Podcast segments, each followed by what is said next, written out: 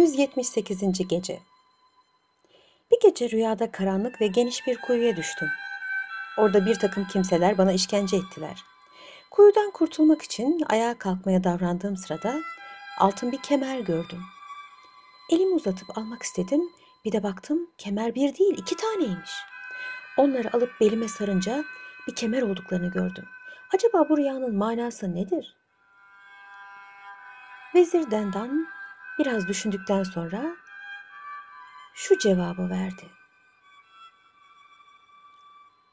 Sayın hükümdar, bu rüyanızdan anlaşıldığına göre sizin şimdiye kadar tanımadığınız birkaç yakın akrabanız çıkacak. Kardeşiniz ve amcazadeniz olacaktır. Rum kralı bu sözleri kulak asmadı. Rüyasının bu şekilde manalandırılması kendisini memnun etmemişti. Vezir Dendan'ı ve yanındakileri öldürmeye karar verdi. Böylelikle orduların manevi kuvvetini sarsacağını ve düşmanlarını kolayca yeneceğini zannediyordu. Verdiği kararı yerine getirmek düşüncesiyle celladını yanına çağırdı. Kan mekanın kellesini uçurmasını emretti. Cellat aldığı emri yerine getirmek için hükümdarın yanından çıkmak üzereyken kralın dadısı içeriye girdi. Neye karar verdiğini sordu.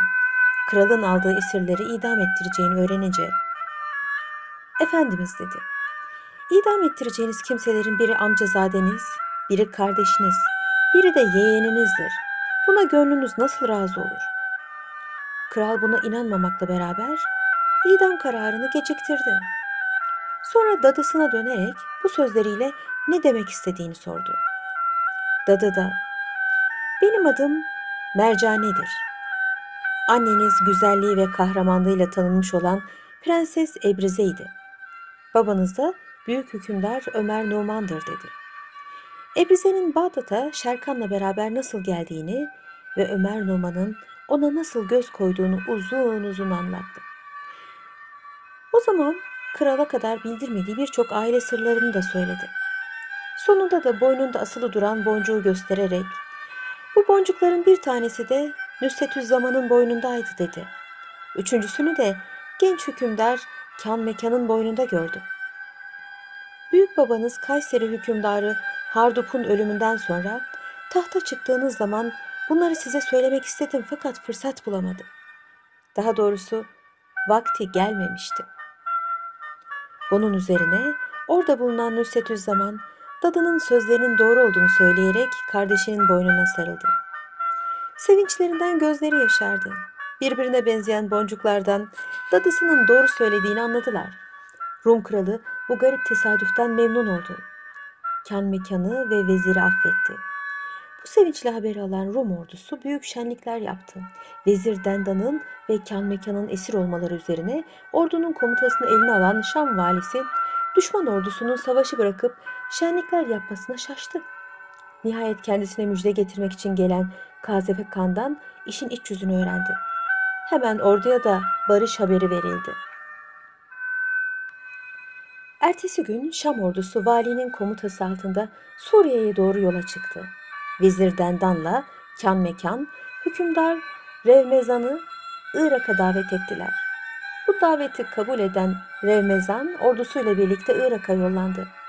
Bir zaman sonra iki büyük ordunun Bağdat'a geldiğini işiten Kahya, karşı koymanın manasızlığını anlayarak her iki ordunun ileri gelenlerini büyük bir törenle karşıladı ve kan mekanı babasının tahtına oturttu. Fakat genç şehzade bu hakkın amcası Revmezan'a ait olduğunu söyleyerek hükümetin başına onun geçmesi gerektiğini ileriye sürdü. Nihayet Vezir Dendan'ın teklifi üzerine devleti her ikisinin birlikte idare etmeleri kararlaştırıldı. Şafak söküyordu. Güzel Şehrazat tatlı bir gülümsemeyle hükümdar kocasına bunu işaret etti. Şehriyar da masalı ertesi akşam devam edilmesini uygun gördü.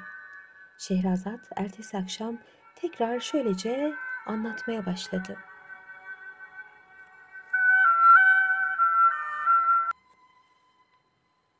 ...179. Gece Kan Mekan ile amcası Revmezan ülkelerini adaletle idare ediyorlar, halkın gittikçe artan sevgisini de kazanıyorlardı. Bir gün şehir dışında dolaşırlarken kanter içinde koşa koşa yanlarına bir tüccar geldi. Sevgili hükümdarlarım dedi. Bunca memleket gezdim. Bana yabancı ülkelerde kimse bir şey yapmadı. Fakat buralara gelince bir eşkıya çetesi kervanımızı bastı. Hindistan'dan getirdiğim kıymetli kumaşları yağma ettiler. Ben 22 senelik tüccarım. Hatta bir zamanlar rahmetli hükümdar Şerkan'a bir cariye satmıştım. Hoşuna gitmiş de bana vergi vermemişliğim için bir ferman bile vermişti. Bunun üzerine iki hükümdar adamlarıyla beraber tüccarı yanlarına alarak yağma edildikleri yere gittiler. O sırada eşkıyalar yağma ettikleri eşyayı aralarında pay ediyorlardı. Etraflarını asker kuşattığını görünce silaha sarıldılar. Birkaç saatlik bir çarpışmadan sonra üç kişiden ibaret olan elebaşıları ile şuradan buradan toplanmış olan bir takım serseriler teslim olmak zorunda kaldılar. Hükümdar Revmezan tüccara çalınan malın mühim bir kısmını geri verdi. Kaybolan kısmı için de Bağdat'a gelmesini söyledi. Tüccar bu teklifi memnunlukla kabul etti. Her iki hükümdar tüccarı sarayda misafir ettiler. Mallarının hesabını yapıp kaybolanların parasını hazineden ödediler. Tüccar çok sevinmişti. Onlara içinde Şerkan'ın ve Nusretüzzaman'ın el yazıları bulunan mektuplarını çıkarıp gösterdi. O sırada orada bulunan Nusretüzzaman mektubu alıp baktı. El yazısını ve tüccarı tanıdı. Bu adam onu vaktiyle Bedevi Şeyh'in elinden kurtarmıştı. Hemen kendini ona tanıttı. Vaktiyle kendisine yaptığı iyiliğe karşı da tüccara 50 denk ticaret eşyası bağışladı. Tüccar ona kardeşine ve yeğenine teşekkür ederek üç gün misafir kaldıktan sonra Bağdat'tan ayrıldı. O gün eşkıya reislerinin duruşmaları yapıldı. Önce en yaşlıları sorguya çekildi. Kendisine bu işe nasıl başladığı sorulduğu zaman hiç çekinmeden şu karşılığı verdi. Eşkıyalığa ilk defa şehir sokaklarından genç kızlar kaçırıp esircilere satmakla başlamıştım. Bundan 20 yıl evveldi. Bir gün Kudüs sokaklarından geçerken iki gözü iki çeşme ağlayan bir kız gördüm. Onu kandırıp Şam'a kaçırdım. Üstü başı perişan olan bu güzel kızı Şamlı bir tüccara yüz bin dinara sattım. İşittiğime göre o tüccar kızı giydirip süsledikten sonra o zamanki Şam valisine iki misli fiyata satmış. Sarayda bir perde arkasından eşkıyaların duruşmalarını merak ve heyecanla dinleyen Nusretüzzaman, eşkıyanın bu sözleri üzerine seslenerek kardeşi Revmezan'ı yanına çağırdı. Bu ihtiyar eşkıyanın vaktiyle kendisini Kudüs'ten Şam'a kaçırıp eziyetler yapan adamın ta kendisi olduğunu söyledi ve dayanamayarak kardeşinin kılıcını kaptığı gibi muhakeme edilmekteyken eşkıyanın kellesini uçuruverdi. Bunu gören eşkıya geriye çekildi ve kan mekana dönerek yalvardı. Beni öldürmeden evvel size başımdan geçen garip bir hikayeyi anlatayım da ondan sonra ne yaparsanız yapın.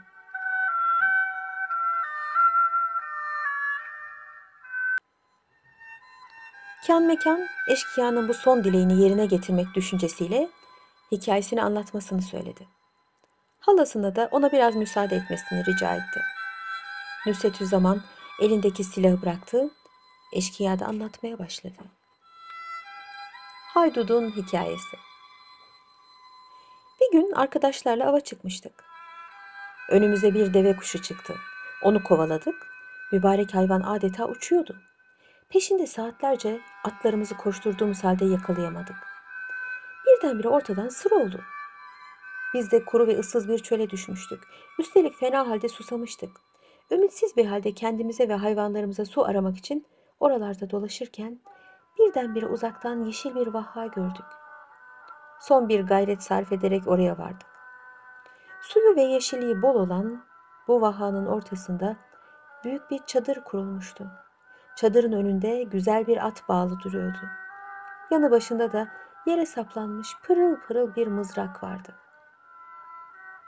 Sabah oluyordu. Güzel Şehrazat burada masalını ara verdi. Ertesi akşamda bıraktığı yerden şöylece anlatmaya koyuldu.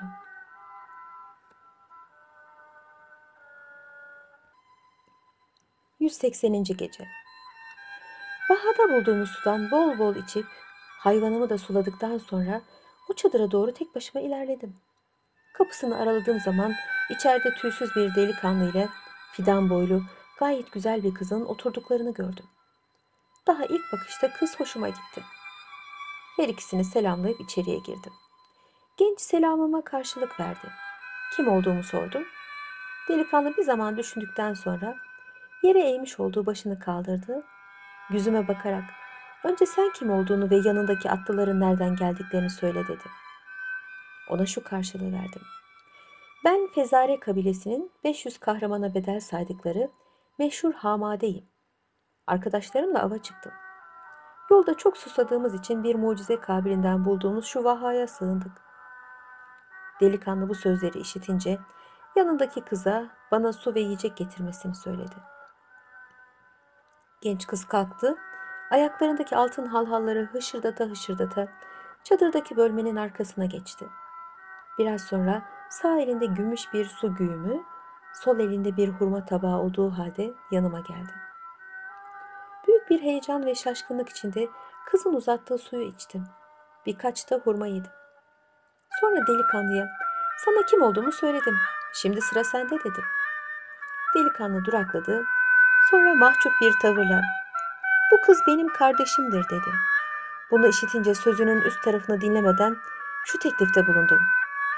Bu kızı tatlılıkla bana vereceksin yoksa seni öldürür onu zorla alırız. Delikanlı kızmadı. Sükunette durup dururken üzerime saldırırsanız kabileler sizi ayıplar. Bu iş yiğitliğe yakışmaz. Er meydanına çıkıp dövüşelim. Beni yenerseniz kardeşim sana cariye olsun. Bana kılıcımı kuşanıncaya kadar müsaade edin diye cevap verdi. Bunun üzerine oradan kalkıp arkadaşlarımın yanına gittim. Delikanlının söylediklerini anlattım ve çadırda gördüğüm değerli eşyadan, kızın güzelliğinden bahsettim. Bunları kolayca elde edeceklerini sanan arkadaşlarım hemen atlarına binip delikanlının çadırını kuşattılar. Sabah oluyordu. Şehrazat burada masalına ara verdi. Ertesi akşam da bıraktığı yerden şöylece tekrar anlatmaya başladı.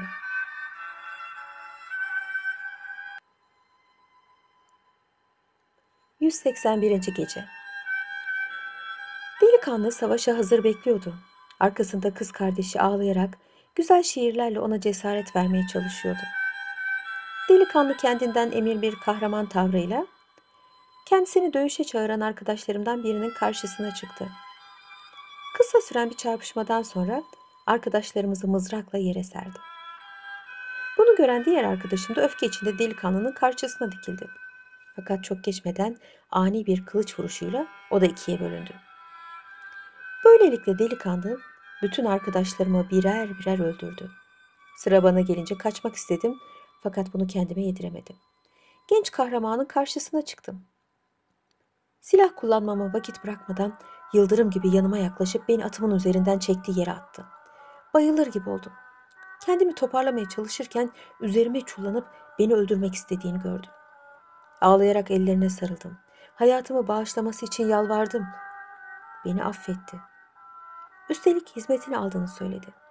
Kız kardeşini çağırdı, bana iyi bakmasını tembih etti. Biraz sonra çadırlarına gittik. Genç kız abisinin silahlarını çıkarmasına yardım etti. Biraz sonra fil dişinden yapılmış bir divan göstererek dinlenmesini söyledi. Onu alnından öpüp kazandığı zaferden ötürü tebrik etti. Öğleye doğru yemek getirdi. Delikanlının sofraya beni de çağırdığını görünce artık hayatımın tamamıyla kurtulduğuna memnun oldum. Kendisiyle 40 yıllık ahbapmışım gibi sofraya oturdu. Bir aralık genç kız abisine içki getirdi. Delikanlı biraz keyiflenince bir kadeh de bana verdi ve ''Ey Hamade'' dedi. ''Ben Salebe kabilesinden Temimoğlu Abid'im. Muhakkak bir ölümden kurtulduğuna şükret.'' Sabah oluyordu. Şehrazat, hükümdar Şehriyar'dan masala ertesi akşam devam etmek üzere izin rica etti. O da razı oldu. Ertesi akşam Şehrazat masalına şöylece devam etti.